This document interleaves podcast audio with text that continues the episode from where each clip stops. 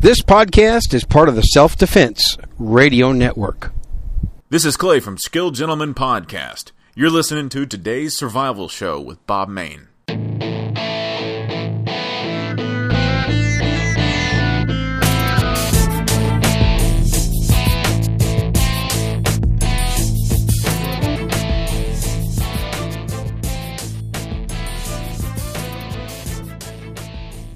Hi, I'm Paul Lathrop. I'd like to talk with you about the Armed Citizens Legal Defense Network. As many of you know, you'll likely have to win two fights if you have to use your gun in self defense. The first fight is the gunfight itself. The second fight is the fight to clear your good name through the legal system. You don't need to draw your gun to find yourself in a legal battle for your life and freedom. Even if you do everything right, you may still be prosecuted, which could cost you tens of thousands of dollars. The Armed Citizens Legal Defense Network is an official sponsor of the Self Defense Radio Network, and they will completely take that worry away by giving you financial assistance and legal assistance if you have to use your gun in a legitimate self defense situation. In my case, it was $12,500 just to get out of jail and get the attorney started on my case. Don't let an overzealous anti gun prosecutor make your life miserable because you chose to legally defend yourself. Sign up at armedcitizensnetwork.org for only $135 for the first year and discounted renewals. Please use the tracking code 15625 or Paul Lathrop when contacting them. Doing so will financially help the Self Defense Radio Network without having to spend any extra money. Or you can call 360 978 5200 and just tell them Paul sent you. Hi, folks. I'm Bob Mayne. Welcome to another episode of today's Survival Show, helping you do what you can with what you have, wherever you are. This is a practical survival and prepping show. I don't go tin foil hat on you. I just keep things rooted in common sense. This is episode number 288, part two of my survival mindset uh, which seemed to get some pretty good reviews. Got some comments on that, and uh, thank you very much. Your attitude and your mindset very very important. Um, tools are great. Supplies are great. Food, water, shelter, all the stuff that we, you know, first aid, all the stuff that we need to know, all good. If your attitude sucks, it's going to be hard after the stink hits the fan to to do anything. You know, the the stink just hit the fan again for me and my family. My wife in the hospital with pneumonia. Uh, as you know, she battles ALS, and when someone gets pneumonia, uh, that's pretty pretty tough. She's on the road to recovery. She's getting better. May get to go home in a week or two, and um, you know, but but it's a it's a rough thing. So I I have to practice here what I preach these survival skills and these these attitude, this mindset. So Tim MacWelch wrote a, a, a, real good article that was in Outdoor Life recently on the survival mindset, which I thought was pretty good. And uh, you know, I want to talk about it and share with uh, with you a little bit about it. You know, positive attitude. Let's talk about that first. It's now sometimes positive attitude is overused. You know, people say, "Well, you got to have PMA. PMA will get you everything you want in life." Not quite, but it's it's essential. Just because having a positive attitude is is preached ad nauseum in, in just about every survival book or or the videos you see on YouTube and wilderness classes and things like that. It is a, a necessity. And Tim says, you know, he'd go so far as to say it's a critical survival priority in the face of adversity. Now, I'm going to link in the show notes to this uh, excellent piece of writing that Tim wrote. So check it out in the show notes for this episode. But he says uh, positive attitude is also one of the hardest skills to master, and I agree with that.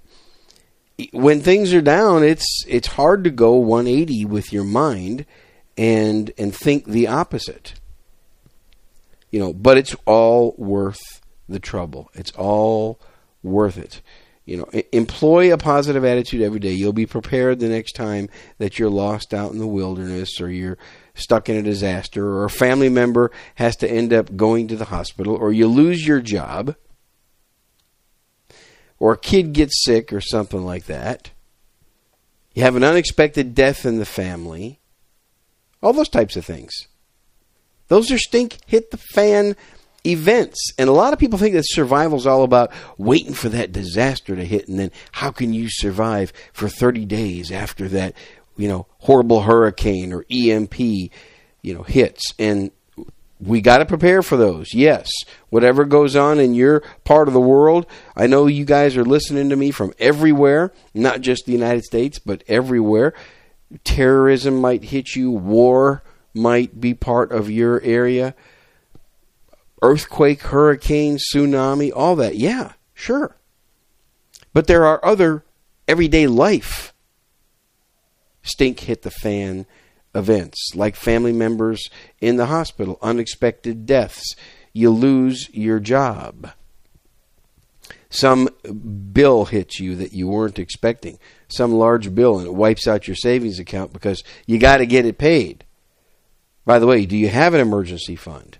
Huh. Well, that's a that's a topic for a whole nother uh, show. Do you have a financial emergency fund? Okay. Anyway, get, let, let me get back to positive attitude so I don't get too far off track. Positive attitude's kryptonite is pessimism. And a pessimist always focuses on the bad side. Yeah, it's like what I talked about in last week's episode. Get rid of the bad seeds in your life. Those of you who are gardeners, you know, some of the seeds you put in the ground are bad seeds. Get rid of them. Get rid of them. Suck it up and try to stay as positive as you can while maintaining a grip on reality. So, when talking about like mental toughness, for example, you know, Tim says uh, we're not talking about physical prowess or how much stamina you have, you know, or how many calluses that you've earned, which, you know, all that's important because it does show that you that you work and that you apply yourself. But what we're talking about is the strength of your will and the toughness of your mind. You know, just how much pain can you endure? To be mentally tough, you have to tolerate the intolerable. And see, boy, I, I think that's probably one of his best lines in this article. To be mentally tough, you have to tolerate the intolerable or intolerable. Man, we uh, we're experiencing that with the presidential election in the United States right now, aren't we? Hey, folks, I got to tell you, I don't talk too much about politics on this show, but I just got to say this. Start prepping, folks. Start prepping and start prepping a lot and get yourself set up very well. Get yourself set up very well with supplies. Make sure that you're financially in good shape. Make sure that you have different types of investments in case some go south because we're headed for some really tough times. I'm sorry. I'm sorry to say this, but Hillary Clinton's going to win. She's going to be our next president. I'm not happy about it, but Trump just screws up way too much. You know, the guy is just the guy. He's off somehow, folks. He's he's just a little off. Something about him. I, I'm gonna. I'm, I'm probably going to end up voting for Donald Trump. He was not my first choice by he was not even anywhere anywhere close to my first choice for being president. But you know, these are the two choices we have, and don't go voting third party, folks. Come on, you're a third party candidate's not going to win. So if you're voting for a person who's surely not going to win, what do you think's really happening to your vote? It is a wasted vote. I know some of you don't like to hear that. I know some people don't like to hear that, but let's look at reality. Let's not just be idealists and let's let's not just think about our conscience. Let's talk about reality. What's really going on that affects our lives every day? And what's really going on is a third party candidate is not going to win and it's not going to make that much of a difference if you vote for a third party candidate. What kind of an effect is that going to have on the country? We have two choices. And whether you like the two choices or not, that's what you got to deal with. Trump or Clinton? I think Clinton's going to win. I, you know, as as as terrible of a candidate that she is, Donald Trump is probably slightly more of a terrible candidate than she is. So it's frustrating. All right, but but to be mentally tough, you have to tolerate the intolerable, and this is an example of that. Okay, you got to suffer through the insufferable. You have to overpower your weakness and overpower your desire to give up. Now, what's the kryptonite of mental toughness? Tim talks about what is the kryptonite? What is it that that goes against all this? Declining mental capacity. And not surprisingly, it is uncommon for someone in a disaster or emergency to retain 100% of the normal mental faculties. I mean, you think of it. You got fatigue, you got stress, you got injury, dehydration, lack of sleep, emotional stress in a disaster. Those factors are going to cause most ordinary people to become a train wreck. Now, for me, my faith really helps in times of disaster, times of stink hit the fan, family events. I'm a Christian. Jesus Christ is my Lord and Savior and the source of my strength. It helps. I hope you have a faith like that. It really, really does help. And, and the great thing, one thing that God does is He brings other people into your life to help you, and that's I, I really like that. But with this in mind, carefully monitor yourself and other survivors for depression or anger or frustration, hyperactivity, guilt, feelings of suicide, irrational behavior. All these types of things are part of the declining mental capacity after a disaster, the, the stress that people uh, end up undergoing when when the crap hits the fan. Depression, anger, frustration, hyperactivity, guilt, suicide, all that stuff. And for you, do whatever you can to avoid shutting down. Just don't shut down. Now, you also have to have motivation in a survival situation. Uh, and what is it that motivates you? When the crap hits the fan, what's going to motivate you? You got to ask that question. There are a lot of survival stories of survivors' devotion to their religion or faith, like me, for example. Uh, other survivors have told of their increased desire to get back to their family or their friends or loved ones after a disaster. So ask yourself, what is that? What would motivate you to stay alive in an emergency? These types of things are different for everybody, but think about it and write it down. What is it that would get you going if there's a, there's a disaster? Is it a kid? Is it a spouse? Is it some kind of cause? Is it your faith? What's the kryptonite? What's the kryptonite of motivation? If you lose your hope that you're going to be saved or reunited with your loved ones, or if you believe your God's abandoned you, which He promised, He promised He won't then you're in a bad situation, hopelessness. You gotta you gotta work to avoid that. Work ethic, Tim says, is another uh, important trait. One, a person's work ethic is a major factor in their mentality of survival. You know, lazy people, they get a problem. Their work ethic can can you know really really hurt them. Their lack of work ethic.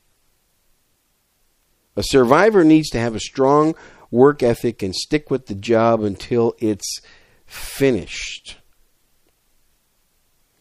And, uh, you know, we've all heard the saying, the harder I work, the luckier I get. You know, so many people believe in luck. I don't believe in luck that much.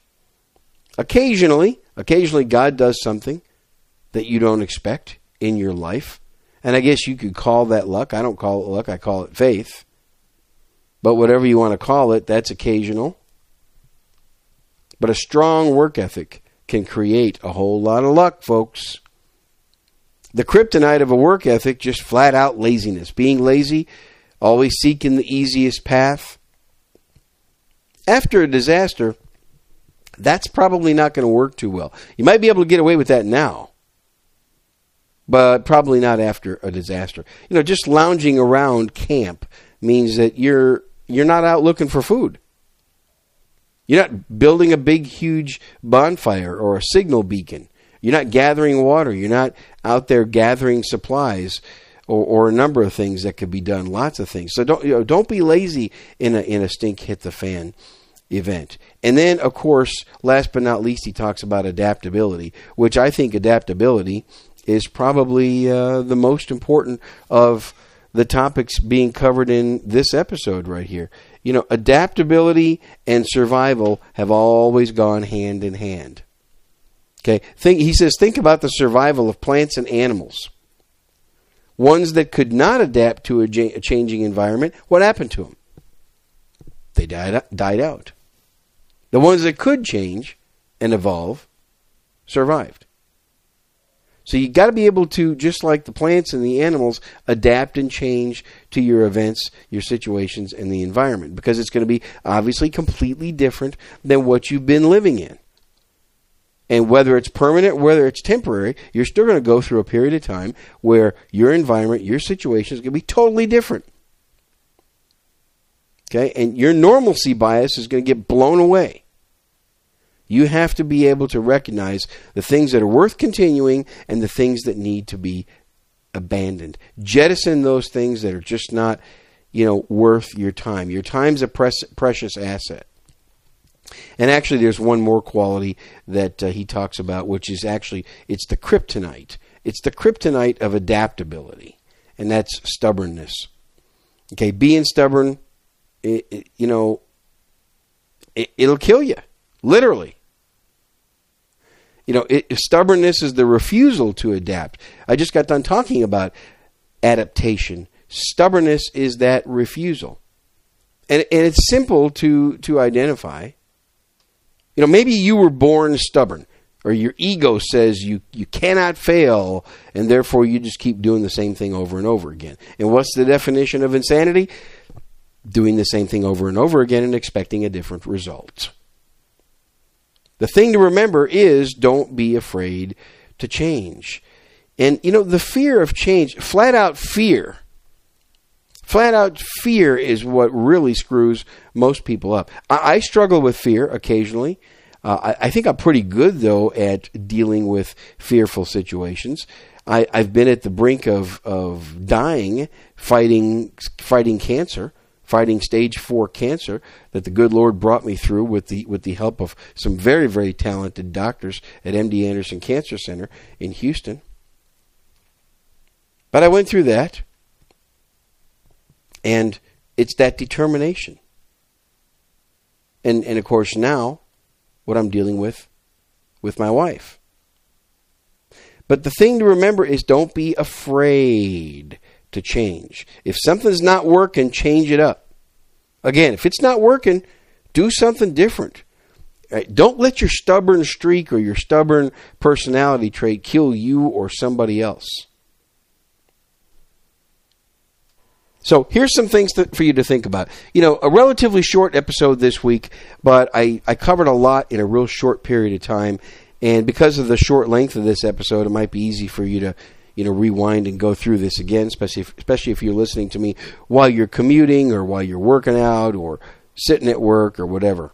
Keep in mind, folks, our mindset is one of the biggest factors in our survival. I've got more topics coming up in the uh, relatively near future here that don't have to do with mindset, but I hope that you enjoyed these last two weeks about preparing yourself mentally for a disaster. We've got to start preparing ourselves, folks. There are some really tough times coming ahead. I don't like to be a pessimist. I don't like to be a doomsdayer. So please don't take me to be that way, but I am what's called a realist. You cannot deny reality. Another danger here that um, is not talked about in either of these articles that I've referenced in the last couple weeks is people denying reality. And that's the biggest reason why people don't prep. They're denying reality. Please don't do that. Please don't do that. That's probably going to be your worst downfall is if you deny reality. With that said, folks, I'm Bob Mayne. Thanks for listening. to another episode of today's Survival Show, helping you do what you can with what you have wherever you are. I'll talk to you next week. Goodbye.